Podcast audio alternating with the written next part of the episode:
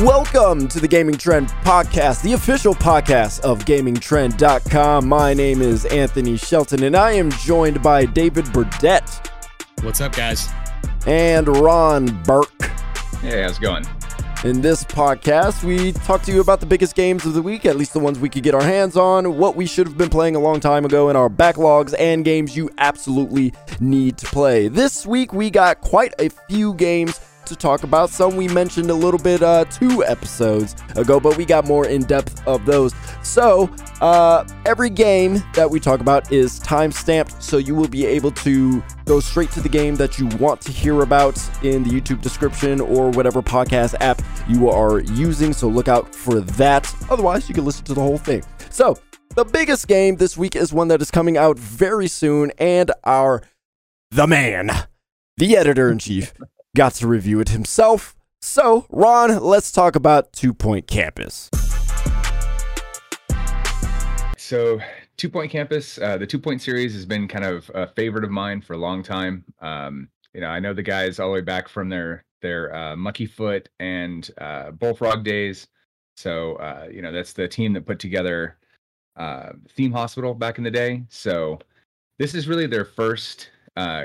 You know, 2 Point Hospital was really Theme Hospital rebooted, and 2 Point Campus is really their first evolution on a new idea. So it has a lot of the same stuff from 2 Point Campus, or some from 2 Point Hospital, but just completely evolved in new ways. So, for instance, one of the biggest complaints that I had with 2 Point Hospital, and a lot of people did, was, you know, you're kind of stuck with these pre-built buildings. You know, you're stuck with this odd-shaped building over here and another odd shaped building over there, and you can't really reconfigure them easily. So they really spent a lot of time remaking all of the controls, so any building can be constructed any way you want on the campus. And you usually start with kind of a main building, but after that it's kind of drag and drop how you want to build a new building of any kind. So to give you an example, my students, these are college students, so they're gross, and they were stinking up the place, and it was too far to walk to the showers, so they just weren't going. So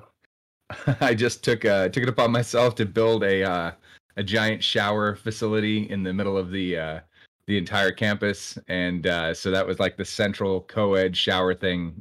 All sorts of shenanigans going on in that place. So you know, just however you want to configure it is pretty cool. And then the other big change is that.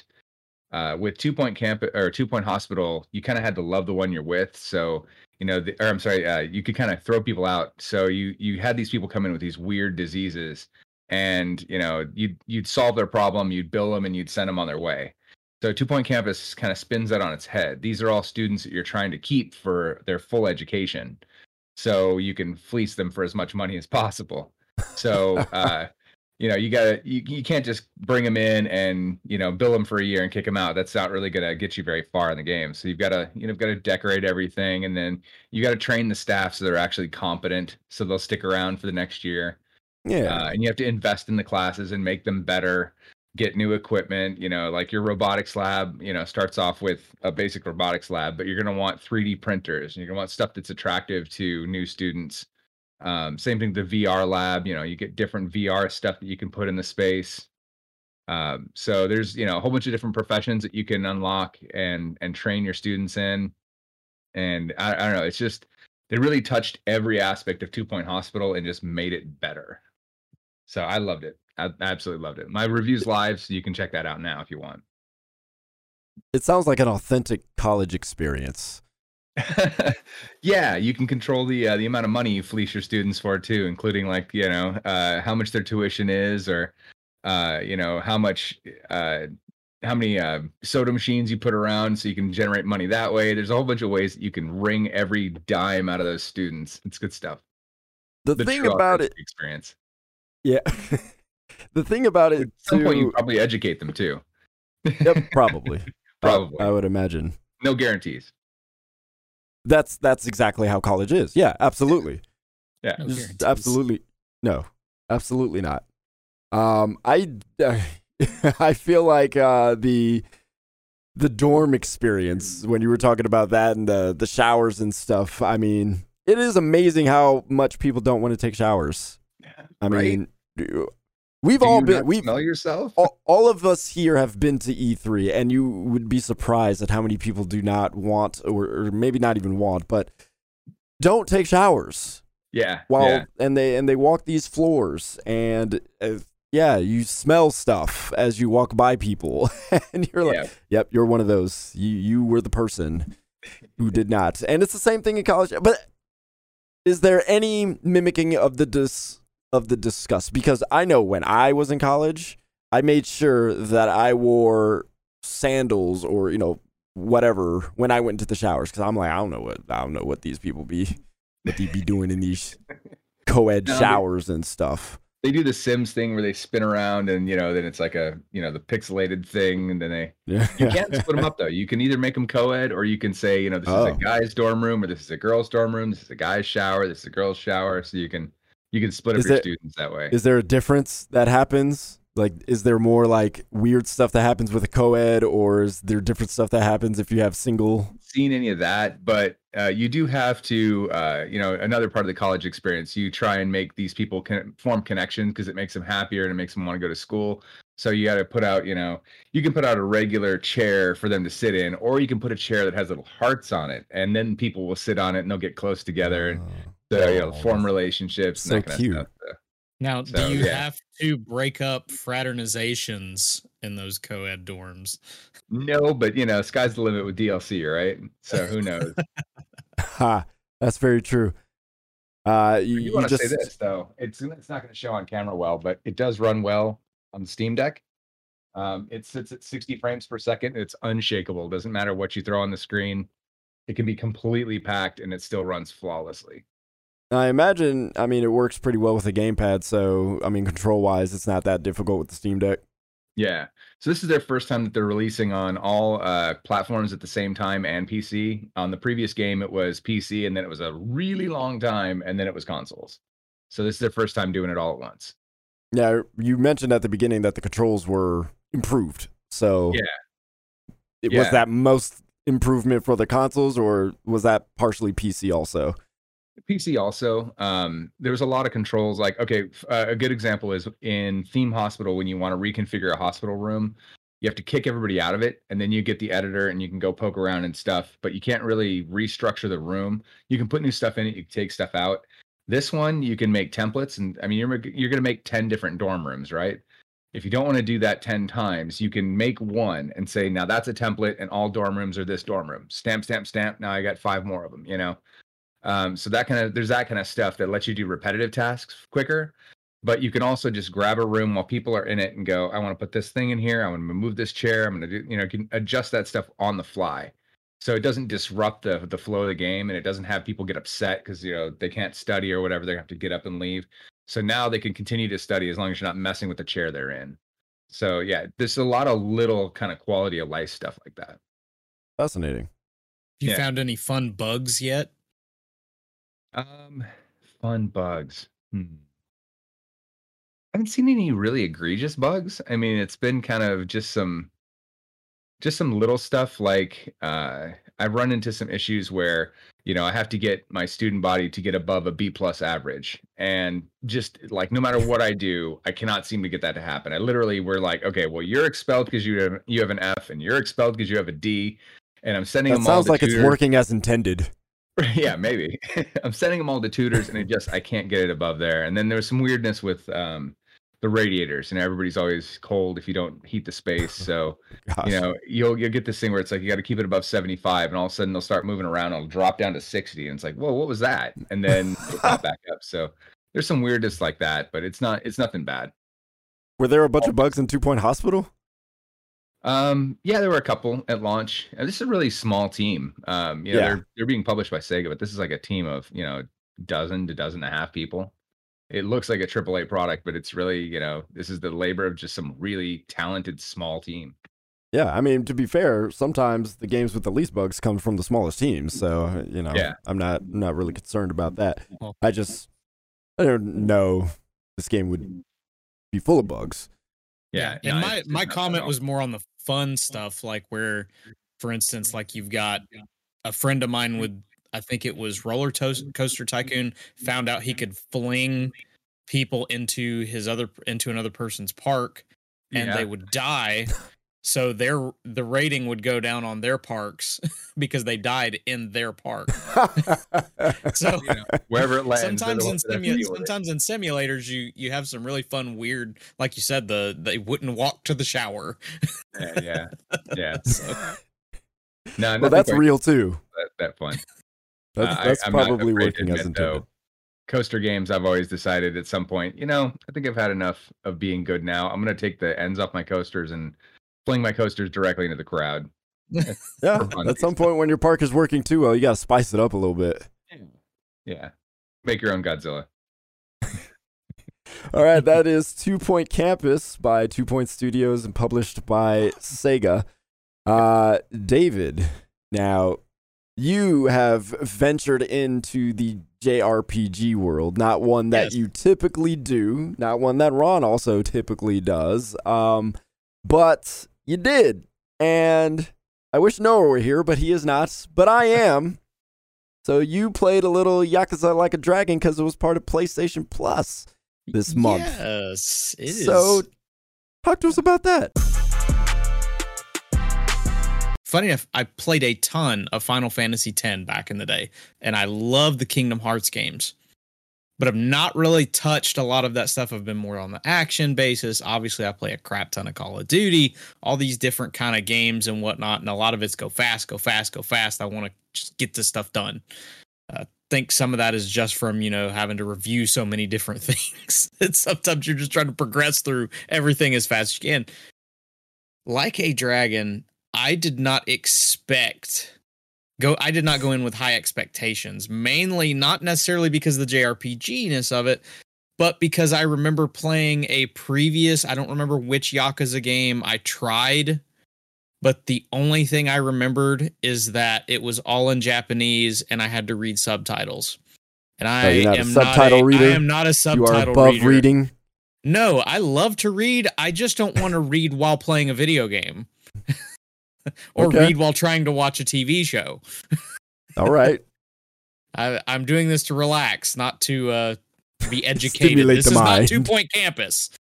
All right. So I start this. I'm like, okay, let's give this a try.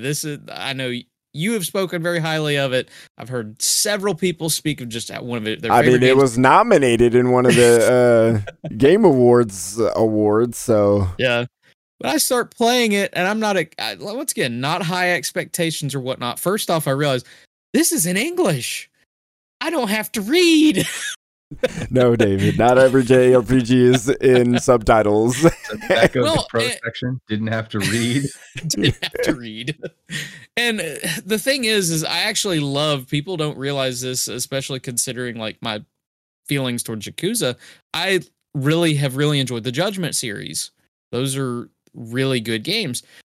But when I heard turn-based, that kind of turned me off a little bit because it's just the speed that you feel like you're going to be taking with it and whatnot. But man, once you start getting into that and start just trying to figure out how to go through these different areas and fight back and all this stuff, it's not nearly as slow as you feel like it's going to be. There's a nice flow to choosing your attacks, trying to choose, hey, do I need to use the special attack? Do I need to use an item? It is kind of just bringing me back to those days when I used to be able to enjoy that. But then they've got these other things littering the gameplay of the turn-based, where if someone attacks me, if I hit the guard button really at the right time, I can like deflect a little bit, take a little less damage. And I even had like one of my people were running over across the arena to go hit somebody that I had knocked down with one of my other party members. And all of a sudden, out of nowhere, some dude smacks him and keeps him from being able to do the attack because of the way all of it works. And that that caught me completely off guard. I'm like, what? It's really dynamic. I just wasted some of my MP using this attack. Yeah. And so the dynamic part of it is, matters. Yeah. Yeah. And I've already started learning a little bit of some of the systems, when I should guard, when I should do this and stuff, but it's all coming together in this very interesting package. But the thing is, the combat, all of that, that's not even like as fun as that is. not even the best part of this game. And it's because it's this kind of, you feel like you're living the real life of the main character, Ichiban. You feel like you're kind of just live. It's almost like it's like a lot of the different Japanese games are, where like Persona and whatnot is kind of one that I think of, because it's the high school simulator is what a lot of people call it. You're having to live your life while you're playing this game, and that's kind of what it feels like with him. And you really get connected. They do a really good job. I'll say this: there's too much exposition in the front, but I love the exposition that's front. It's mainly, when I say that, I mean, I've played for like 4 hours and I'm still feel like half of what I've played, if not 3/4 of what I've played, is cutscenes. Yeah. But it sets everything up so entertaining. It sets everything up so well, to the point that I feel I'm like, kind of like I'm watching a drama unfold as I'm playing this video game.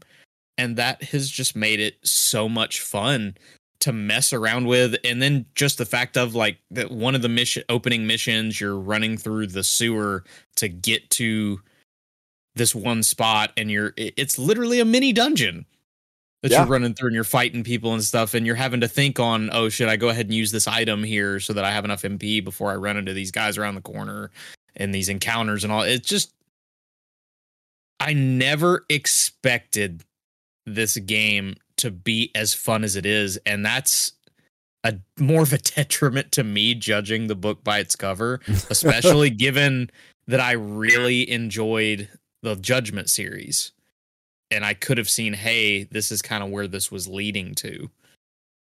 So it's just probably the other thing on top of all of it. It's the corniest, campiest, cheesy stuff you've ever. Like, so it's so corny. Nuts that you're just like, okay, this is just like, I don't get why this is happening, but this is funny. And I love, like, it's so bad it's good is kind of the way that it takes itself. I've not run into an instance yet. I've not got to play a lot of it since it just came to Plus on Tuesday. But every moment so far of that has just been great, especially his bravado. Ichiban has this confident, nobody, I'm happy, I'm loyal, I'm going to do everything I can to make sure the right thing is done kind of thing. And it's not only endearing, but it's hilarious just watching him in these situations of, dude, you need to shut up. This is not how the world works.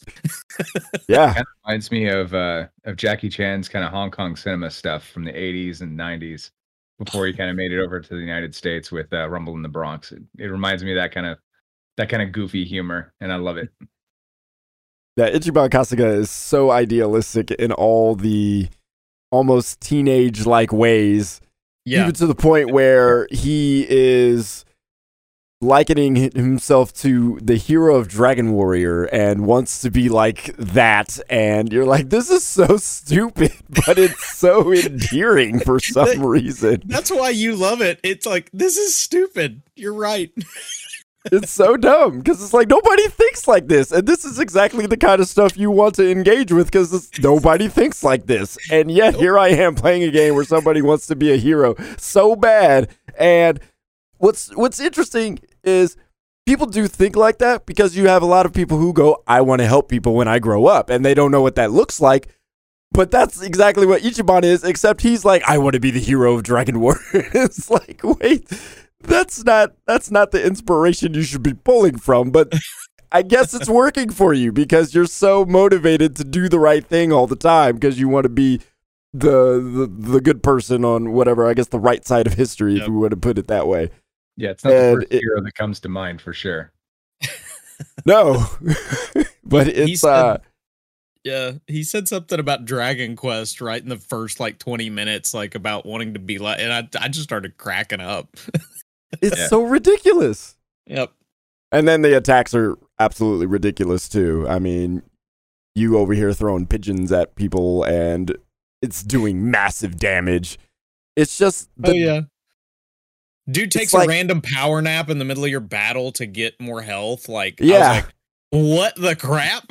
Because he's homeless. Before the detective I had with me before this, like, well, that kind of seemed normal. But yeah, and I don't. It's absolutely ridiculous. But I do love it. How far are you in it so far?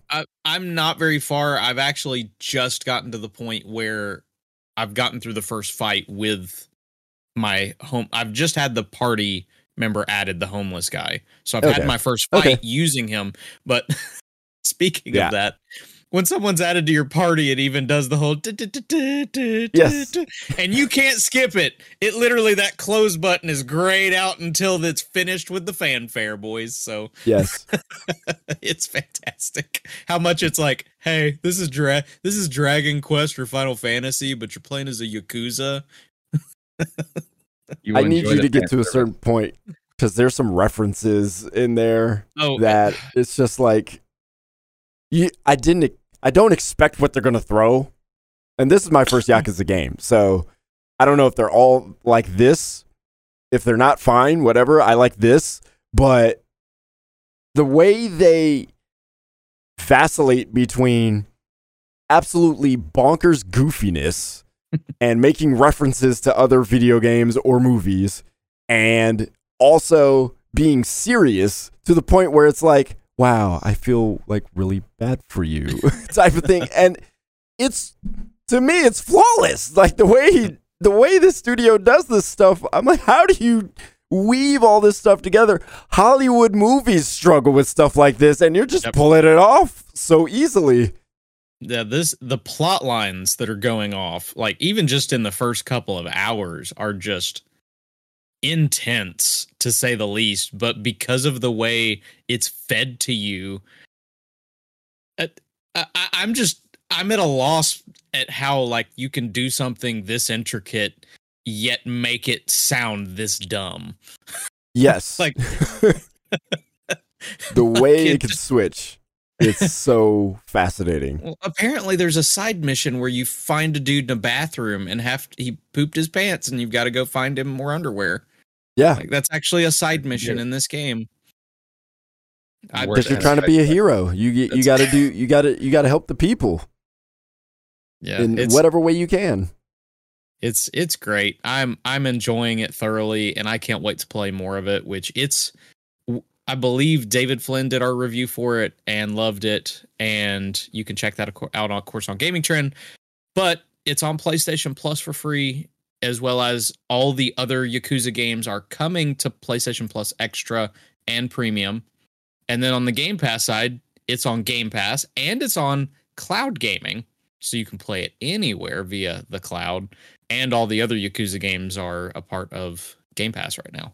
Yeah, that's a good game to play on the cloud because it doesn't rely too much on input latency. Well, and it kind of works well in the sense of it's slow, and it's kind of nice to play something that's slow. That's making me as someone who's constantly ego-challenging people around corners in Call of Duty, it's kind of nice to just kind of slow down and then just, beat the crap out of thugs who don't know who I am.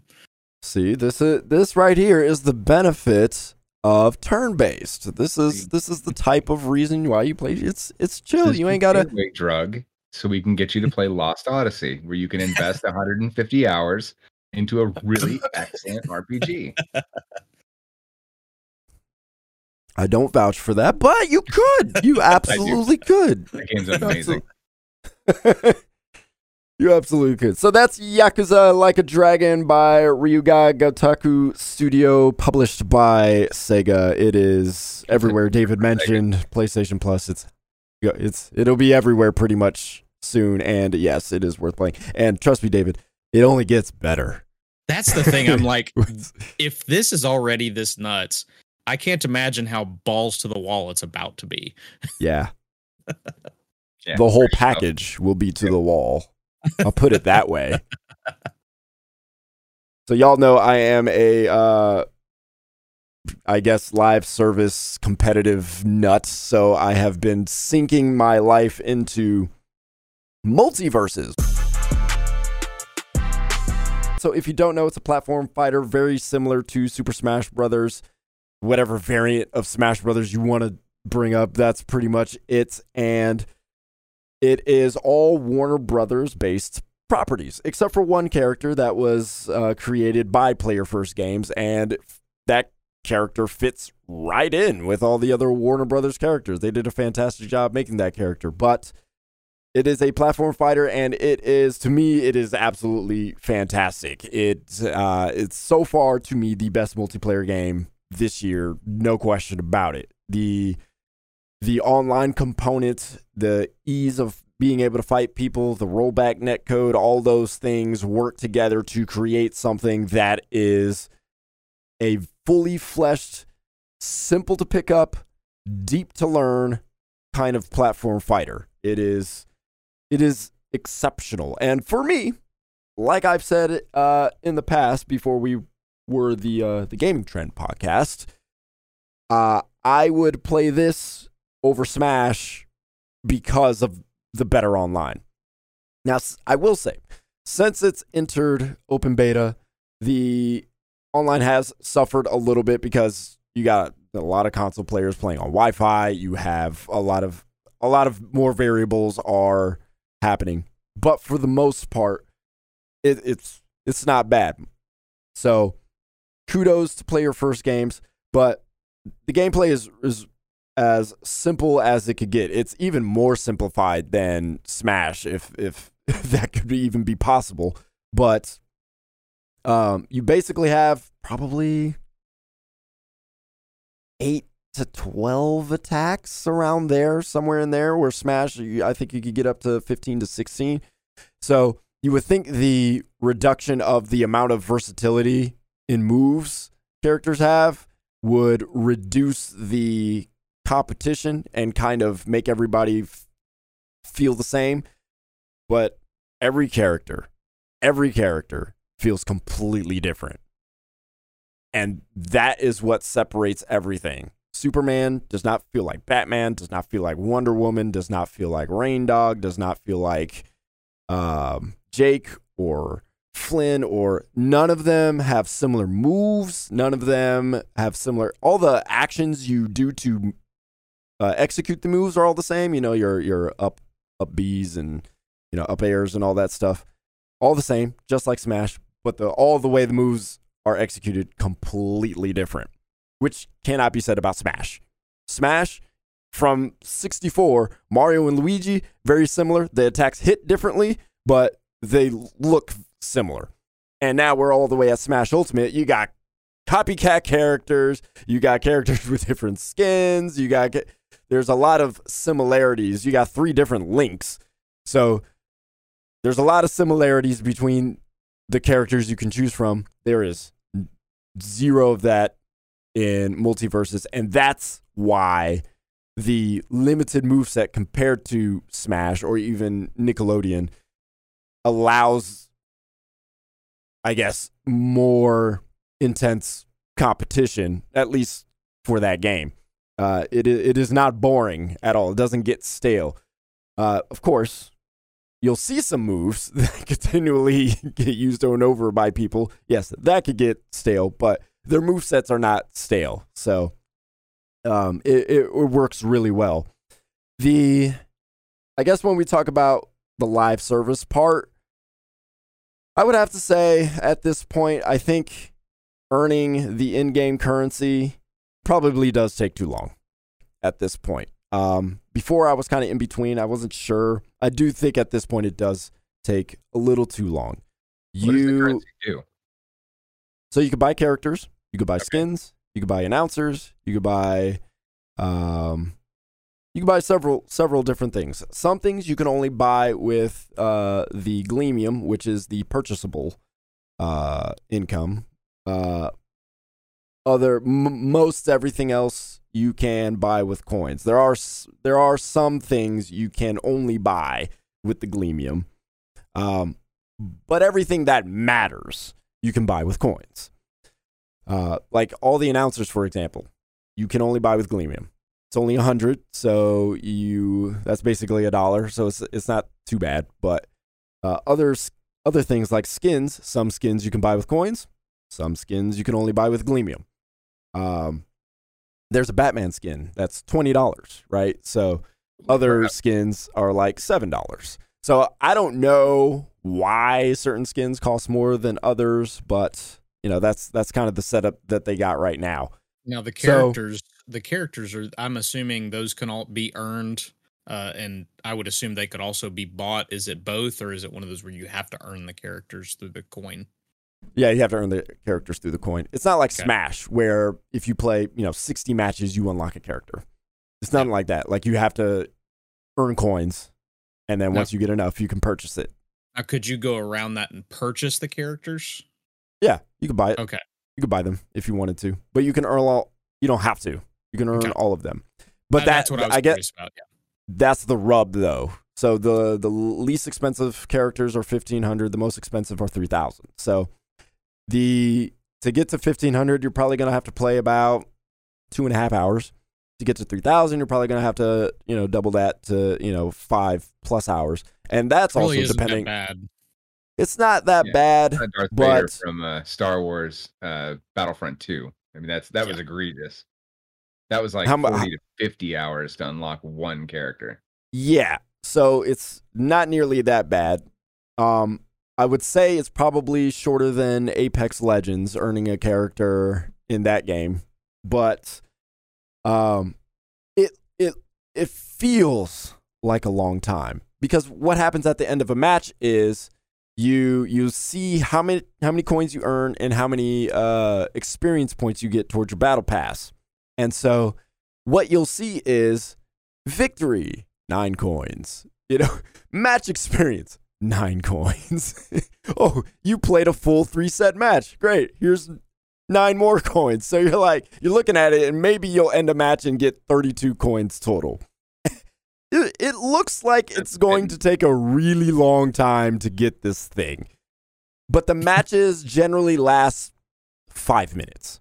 So they're not long. Now, I will say, when you get to matches where it's more competitive and more people are bobbing and weaving and, trying to be more selective about when they attack and stuff, they can go on a little bit longer.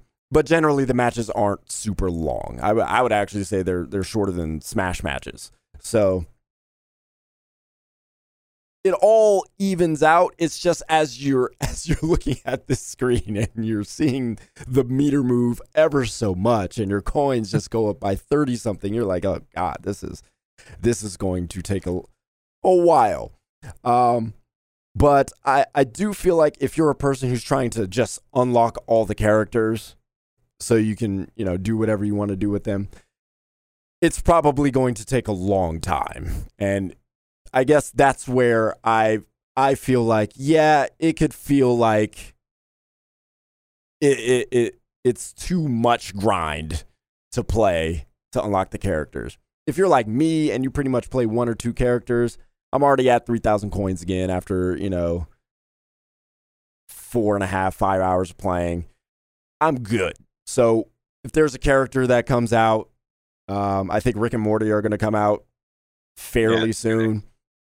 They're 3,000 coins. Cool. I'm good. And I'll probably get those 3,000 coins back pretty quick. But that's because I only play 1 character. Every character has its own experience battle pass, basically.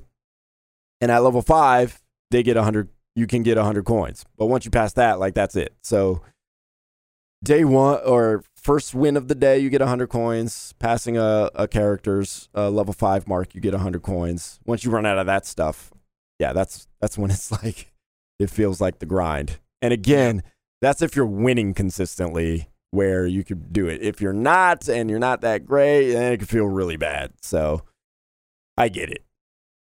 Yeah, my only worry would be eventually a character releases that breaks the meta, so to speak.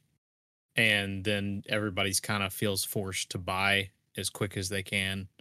Like you said, if it takes too long to earn a character, then you've got a lot of people who feel forced into having to buy it, kind of pay to win-ish. I know it's not necessarily pay to win, but just the intent isn't pay to win. It could be, the fact that it could become that way is a little bit kind of worrying. Yeah, everybody's destroying people with Bugs Bunny. I guess Bugs Bunny is like the monster character right now. Yeah, Bugs Bunny, Tom and Jerry, and Finn right now are and Finn is really the one of the monster characters because he works really well online because his hitboxes and hurtboxes are so wonky. So, you know, and then you put lag into that. Sometimes you're getting hit and you're like, that should not have hit me at all. So, and in any normal circumstance, he'll hit you in weird ways anyway, but especially online, if you got a laggy match, it gets really funky. So, but overall, I'm having a great time with it. I can't put it down. So I am thoroughly free. Yeah, and it is free. It's free on all the platforms and that matter. It's the number one game on the Steam Deck right now. On the Steam Deck? I think I read that somewhere. Yeah, everybody's grabbing MultiVersus and playing it on the Steam Deck. Except maybe Ron. It's a very, very solid game. You can tell they wanted to make sure it was a functional, good fighting game out the gate, and that's what it is. Of course, it's not without faults. None of these games like this are going to be without faults, especially competitive games like this. But yeah, I mean, it's not a zany as Smash. There's no items. Every stage is pretty neutral. So you have some stages where there's gaps you'll have to fight around. I know one Scooby-Doo stage, the Haunted Mansion, you can flick a lever and it like drops part of the platform down to create a gap. So you can manually like mess with that, which could mess with people's jumps and things like that. But yeah, other than that, lots of flat stages with 3 platforms and you know that kind of standard stuff. So it's very much less zany than Smash, but functionally it is Smash. I think it's really impressive that it kind of had that Apex Legends come out of nowhere and just was just like, especially because anything that is licensed like this, you could very easily see this being half done. Oh, so yeah. That's why this is impressive is because, yeah, it's licensed, but it's real good. And even dropping new characters in it, from what I've heard from you, they're not killing the game by putting in these different, like you said, a lot, they're all different, which is a tough, I mean, we've seen how many sword characters in Smash, so it's really nice to see them a good fight, especially this is the studio's first try as far as I understand. Yeah, that does not suck for a first game. No, it does not at all. And, of course, it's a live service game, so they're going to keep on adding to it. They're going to keep on changing things, tweaking things. They're open to adjusting, you know, Battle Pass stuff, all of that. So it's a solid start. It is one of those examples to me that says, you know, just because a game is live service doesn't mean it's automatically garbage. You know, you got to... It's a very good game. Again, it's not perfect, but to me, I mean, it's as solid as it can get for a game, you know, that's just been under the radar with a few closed alphas and a closed beta and an open beta. So it's I just think about, you know, how many properties DC owns. I mean, the DC extended universe is a mess, but there's so many characters that they can draw from. Yeah. I mean, well, it's an almost unlimited pool. It's insane. Well, just what WB in general owns. I mean, there's a crap ton. I mean, they may not own everything for a long time at this point with how things are going over at WB, but hey, yeah, they've got a lot they can pull from if they really want to keep this game going. Yeah, I look at the success of games like Smite. Smite was a dead game, completely dead. And then they started going, hey, you know, all right, these gods that we put out are pretty cool, but what if we were to hook up with some of these other companies and start putting licensed stuff in there? I mean, you got everything from Slipknot to, you know, Transformers now. I mean, it's completely nuts, the skins that they sell for that game. And again, you're looking at a game that looks and feels old, but they keep reskinning it in a way that keeps people coming back, and it's awesome. So this could be that. No, this will be that and better. Easily. Oh, very cool. They haven't even added villains right? And especially if you're looking at the Batman universe, like, that's known for its villains. They haven't added one villain yet. I guess maybe you could consider Harley Quinn one, but kind of, yeah, kind of an anti-hero villain, whatever. But after, I mean, no Joker, no, you know, no, nothing like that. Like, imagine if they added Two-Face, right? Like, there's just all these different variables they could add. They haven't, you know, added any of the other DC superheroes that are lesser known. You know, they stuck with the big three, you know, Superman, Batman, and Wonder Woman. So, and then all the other properties that they add, they have so much to pull from. And as much as the movesets are definitely inspired by Smash, like, you could tell Shaggy's flutter kick, exactly like Yoshi, you know, stuff like that. The fact that they made Rein Dog a completely original character and fits right into this whole thing makes me I'm really interested to see what kind of other movesets they're going to create with, you know, the other characters they're going to add. So WB's got a lot of goodness that could come from this if they allow Player First Games to do the work that they need to do. So far, it seems like that's the case. That's so that great. Is MultiVersus. That is developed by Player First Games and published by WB Games. Now, David, you played another game on the PlayStation Plus collection. Yes, I did. Talk to us about Tony Hawk. Yeah, right now PlayStation is trying to get as many Activision things as they can before that pipeline is shut down. That's a great point. Because we had Crash last month. That's true. And now Tony Hawk this month. That's a very good point. I've got to play around with the Tony Hawk 1 and 2 remaster. Let me start out with this. It looks fantastic. This game looks and functions fantastic. Like, the gameplay plays really well. I did not play a lot of them as a kid, so I don't know soundtrack-wise if they have the same soundtrack or whatnot. But the soundtrack sounds good as far as I can tell. I've been messing around with it and whatnot, and this is kind of the second of the this is just not my kind of game, but I'm willing to give it a try because it's on PlayStation Plus. Except this time, your boy was like, this is still not for me. Aww. And it's not because I don't like It's because I'm not good at it. It is very like the learning curve. I don't know if it's just me, but the learning curve seems so high. I am constantly falling flat on my face. The tutorial stage has broken teeth and blood all over it at this point from how many times I tried to do a whatever spin around trick and then just landed wrong. And there are so many combinations. I kind of feel bad because I played the first park, I guess. And the cool thing is they're really, at least in Tony Hawk 1, because I didn't really get a chance to mess around with 2. Tony Hawk 1s are very contained areas, the levels, I guess, that you play. And it's pretty much a do different objectives inside here and collect the skate letters, all that. Do all that, and then when you get 4 of these objectives done, you can move on to the next park. Thank God you don't have to do 4. Like, as soon as you do it, you're done with it, and you can restart and then do the next objective, because there's no way in 2 minutes I was ever going to do 4 things. My high score was 14,000 points. Yeah, that's low. Which is awful. That is terrible, David. I mean, it was awful. Yeah, that's. And the only way I did that was because I kept doing, as Scott Pilgrim said, a grindy thingy. Yeah, I kept doing a grindy thingy, and I would just I jumped off of it and would do a real quick kickflip, and it's like 4,000 free points, and then I would try to do it.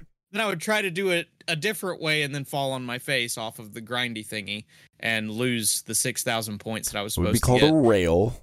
And then, there's a real name for that. But then it's like, even when I finally got to like filled up my special bar by doing enough consecutive things, I was like, sweet, I can do this. And I went up and hit it. And I'm like, I know the button combination. Guess who fell on his face and did not collect 6,000 points? This guy. So I went put you at a whopping 20,000. Yeah. Oh yeah. Well, let's just put it this way. I probably played that level for 30 minutes before I actually unlocked it. And it's 2 minutes at a time that you play it. If you add a minute for all the time I spent just, you know, jumping through menus to get restarted and whatnot, I mean, that puts me at about 10 tries to get fourth. I mean, I probably got it within like 8 tries, but still, I kept playing it to see if I could do anything better. It did not get any better from there. It's not for me, but I will say this. As far as skating games go, this is... I see why everybody praises this game. Like this has to be, obviously there's a lot of nostalgia in the background for a lot of people who grew up with that game, and you're getting all of it back because the game feels like it belongs today. And I love just it. Maybe I'm assuming I'm not wrong about this, but all the updates that they've done with it, with just allowing you to have all the online multiplayer, and the different challenges that they have where you can earn points for doing things as you progress through these levels, things that don't have anything to do with the level, but tricks you're doing and stuff like that. Like, just fantastic quality of life add-ins that you can take advantage of or you cannot take advantage of. So just applause to the poor studio who no longer exists to make Tony Hawk games. I think it's now that was something that kind of brought me back, as I got to see the Activision logo spinning around when I started it up. So that was like, oh yeah, man, I'm back in my Spider-Man 2 days. Oh God. Yeah. Yeah. So, but yeah. What was it? Vicarious Visions who did that one? Yes. If I'm right, rip Vicarious Visions, and they're moving on to other pastures because they made, let's just say it this way. Their last hurrah was a bang because it's not for me. I think it's fun, but man, it's definitely the best skating game out right now. Yeah.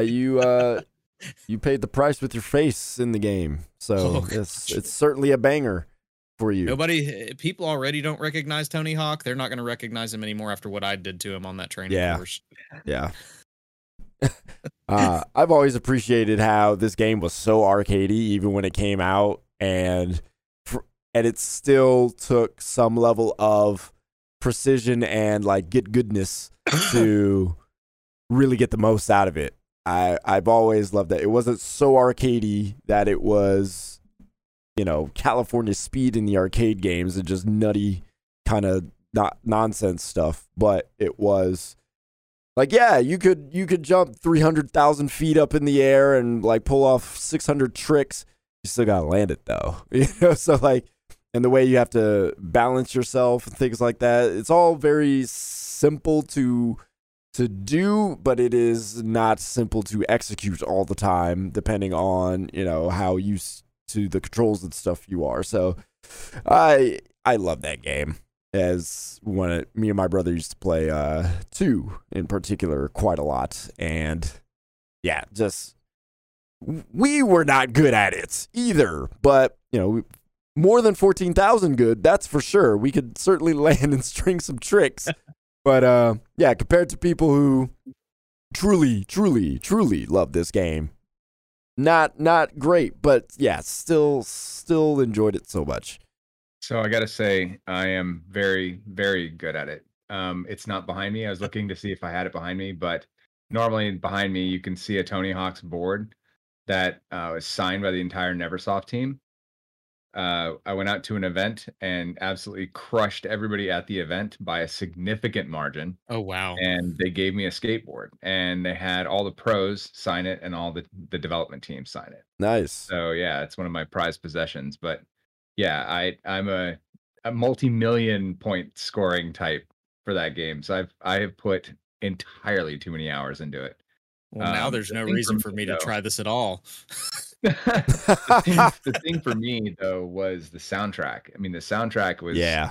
There's so many bands that I never would have heard of if not for Tony Hawk. I mean, they're just like bands I Alien Ant Farm. Who the hell is Alien Ant Farm? And then I'm like, okay, yeah, I can dig this. I can dig this track. And then, you know, now I like a bunch of their songs. That's not a band that I'd have found otherwise. So the soundtrack's really the magic for me. But yeah, you gotta get good, man. Come on. I'm pretty sure Tony Hawk was probably one of the bigger catalysts of the, I guess, for artists of putting their music in games. Yeah. Because besides, I mean, even with Madden and FIFA, there was licensed tracks and things like that. And, you know, I forget what the label was that EA was using for a while. I don't know if it wasn't EA Music, but EA Tracks. That's what it was. Yeah. Yeah. And so EA Tracks would be, you know, in Need for Speed and, you know, different things like that. Like that would be their label. But even still, it didn't hit quite the same as what Tony Hawk had with all the, because it wasn't just music. It was the right music. It was, This is what somebody would skate to. Right. Yep. And I think that changed the game for licensed music for games that cared about adding licensed music in it and wasn't all the time with EA, you know, just putting what's popular, what's could be. I mean, Madden didn't hit all the time. As someone who bought a lot of Madden, it did not hit all the time. It didn't, because they were just adding, I mean, popular stuff, you know, what people liked, some other random stuff maybe you hadn't heard of either, but it wasn't Madden. It didn't feel like something somebody who was out in the park playing football would listen to. I've reviewed every single one of the UFC games, including the ones from EA. I can't tell you a single song on any of them. Not one. Yeah. They all had popular music soundtracks, but I can't tell you a single track. But I can probably recite off the top of my head the Tony Hawk stuff. Yeah. I do remember, I think it was FIFA 19. I do remember like being at a friend's house and like it was on in the background and I was like, there's some good songs on here.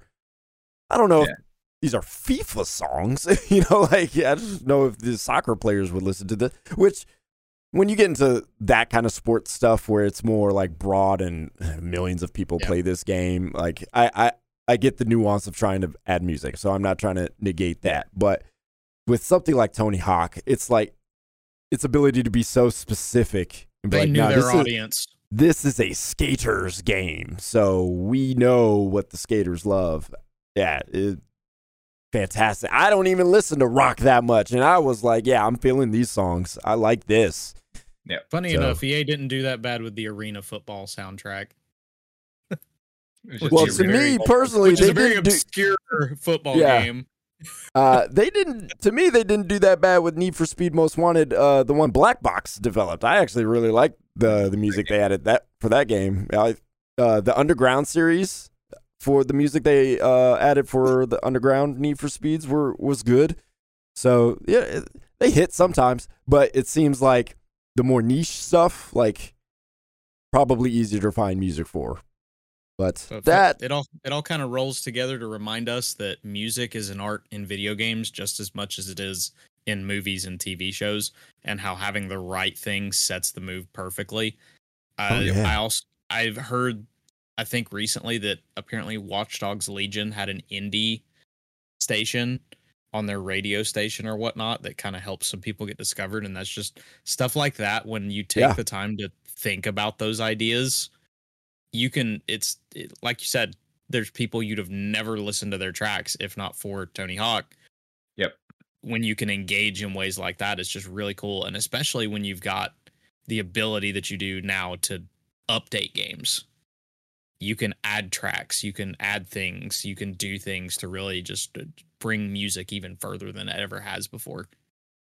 Yeah, Watch Dogs Legion, Ubisoft partnered with Joseph Gordon-Levitt's his company. Hit Record. Yes, thank you. Hit Record, whatever it is. I think it might be Hit Record. But either way, they partnered with his company to add like different artists in there. And yeah, it's the same thing. It was like, man, like, and some of the songs are good. And Legion's soundtrack is actually pretty decent. You know, they mix up all the EU and UK artists as well. So, you know, you definitely find some new stuff. But yeah, you're right. It is an art. It's an art to find good licensed music for a game, and it's obviously an art to create great music for a game originally. So that's Tony Hawk's Pro Skater 1 and 2, published by Activision and developed by the no longer here Vicarious Visions. All right. Sorry, I was busy pouring one out. Yeah, don't blame you. A toast to Vicarious Visions. I have also been playing Forza, more Forza, speaking of licensed soundtracks and whatnot, but the Hot Wheels DLC. Yeah, I've got to play more of that. I did talk about that 2 episodes ago, but I, at that point, I only played about an hour. I've played much more of it now, and oh my gosh, this is so much fun. This it might be better than Forza Horizon 5, like the game itself. My favorite part is they have gone and they just said, we're just going to make real life F-Zero at this point. So the Forza Horizon 3's Hot Wheels, that was fun because it was novel. You're racing on the orange track and stuff. You're hitting the boost pads and all that stuff. I don't remember it being so corkscrewy and loopy and, you're dipping and all. It feels like you're riding a roller coaster. That's the exact feeling it is as you are driving through these tracks, to the point where sometimes I feel my stomach dropping like I were on a roller coaster, because you're going so fast and you're going up and you're going steep down and then you're looping and then you're corkscrewing at the same time. And only Xbox had the DualSense. Yeah. I don't know what that feels like. So I don't know what I'm missing. So don't tell me so I don't miss anymore. But what I have right now is fantastic. I absolutely love it. And yeah, they figured out how to design this. Obviously it's just one large track that is absolutely huge, and figured out a way to make it so you can go fast without just boost pads. So the interesting thing about the way you progress, though, in this is you progress by class. So typically in Forza Horizon, you can pretty much race any class that you want. There are races specific to those classes, but you can, if you feel like doing a, S1 class race, you can do that. If you want to race A class or B class or whatever, there are races available where you can do that, and there's nothing stopping you basically from being able to do that. Some of the races you can just switch the class and switch your car to the class that you want and race that way, and the game will adjust. In this, you start off at the B class, and you cannot move up to the A class until you've finished all the B class style objectives. So what that does is it allows you to get used to racing on the Hot Wheels tracks, because they are corkscrewy, they are loopy, and so you get a sense of that. So the whole gimmick is you'll start off at a decent pace, and then but you got to earn your speed. So that's kind of what they're getting at. So your time at B to A class is not long. You actually can get to the much faster cars pretty short on. So it's as much as I thought it was weird that they're gatekeeping you in a class, you don't really stay at the slower cars too long. But even still, as you're racing with the slower cars, because of the way the tracks are designed, you're still going fast a lot of the time. It's just you have more control over what's going on because they're slower, so it helps. But man, once you get to the S1 class, oh my gosh. Oh, that's where it feels real good, because that's where it starts feeling like a roller coaster, because now you're experiencing everything at its near fastest. And yeah, There's a clip I'm going to show as I'm talking about this, and you're just going to see just what I'm talking about, because it's really hard to explain if you haven't played it. But if you've ridden some fast, windy roller coasters, imagine that as your experience of playing the Hot Wheels DLC. And They even go up to X-Class. I don't even know what that is. So I am anxious to get to that point. But at this point, I am confident in saying this is the best DLC that they have put out in all of Forza Horizon history. And it's a humongous expansion from what I understand. Like it's an actual, like, it almost feels like its own game. Yeah, it is. It's basically what you do in Forza Horizon, and they've even added the story element that they introduced in Forza Horizon 5. So they added that to Hot Wheels. So they have some segments where you have to race through the story in order to progress, and you're learning about the history of Hot Wheels as you are driving on these Hot Wheels tracks. So, whether or not you enjoyed that part, I don't mind it. I haven't remembered anything because I'm also just focused on the speed and everything going on. But it is an interesting background at that speed, isn't it? Yeah, it's just hard to listen because you're so focused. Yeah. But I do think it's an interesting idea. I kind of like that they've added this little almost historical story type of thing going on where somebody's talking to you. I did like it. I did like the concept of what they were doing with Mexico and introducing people to the different culture and what you're racing in and race culture in Mexico and things like that, because not a lot of people know about Mexico's race culture and stuff. So I thought that was a really cool idea. So they just did that with Hot Wheels. And there are some things I did not know about Hot Wheels that I'm learning. I just can't remember off the top of my head right now. So it's cool. So it's a smaller, compact version of that. I'll probably be done in probably another 4 hours, but yeah, it's pretty beefy. It's pretty beefy. So that's Hot Wheels. That's the Hot Wheels expansion for Forza Horizon 5, developed by Playground Games. So I think that is all of it this week. So so it's a busy week. It's a lot of stuff. That was, and next week's going to be just as busy, if I recall. So you'll want to stay tuned for that. Ron, yes. I don't know if you told us what was the score for 2 Point Campus? 85. 85. So go check that out on GamingTrend.com. Yakuza. 95. It was very highly reviewed. Yeah, and the other David Flynn, reviewed the Hot Wheels DLC for Forza, and I don't remember the score he gave that one. Ron, do you know? David, do you know? I can pull it up really quick and tell you. All right. I like to keep myself ready for all of this stuff. I forgot to look it up before I started this, but I know he rated it highly as well. It was a 90, which... very much like you mentioned, it completely deserves it. I have not heard anything bad about it, and I love I really enjoyed the Hot Wheels game. So you just throw one of the best games of last year into one of the most fun things to do and smash them together. Yeah. I mean, one thing I do want to mention about the Hot Wheels.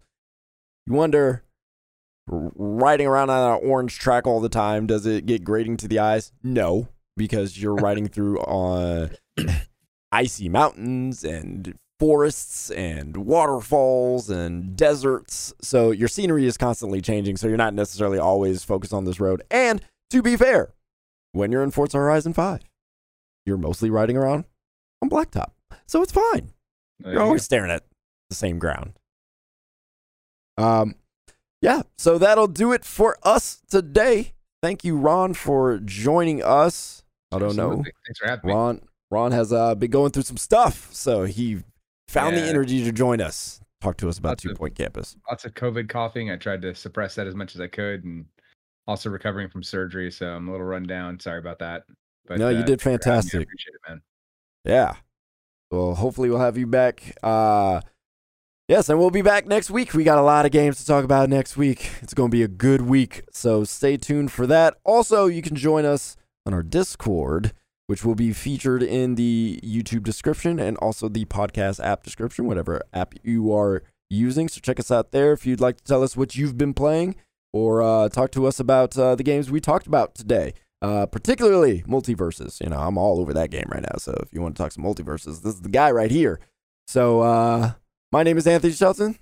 That is Ron Burke. And that is David Burdette. We'll talk to you later. See ya.